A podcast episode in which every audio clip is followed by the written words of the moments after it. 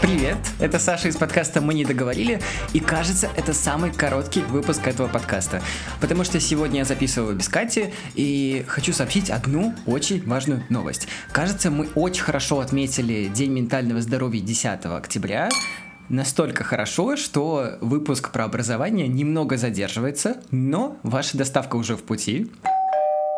Эпизод выйдет уже на следующей неделе, поэтому на этой неделе отдыхайте, обнимайте себя, мы вас очень любим и ценим, а услышимся уже через неделю. В добрый путь, скоро встретимся.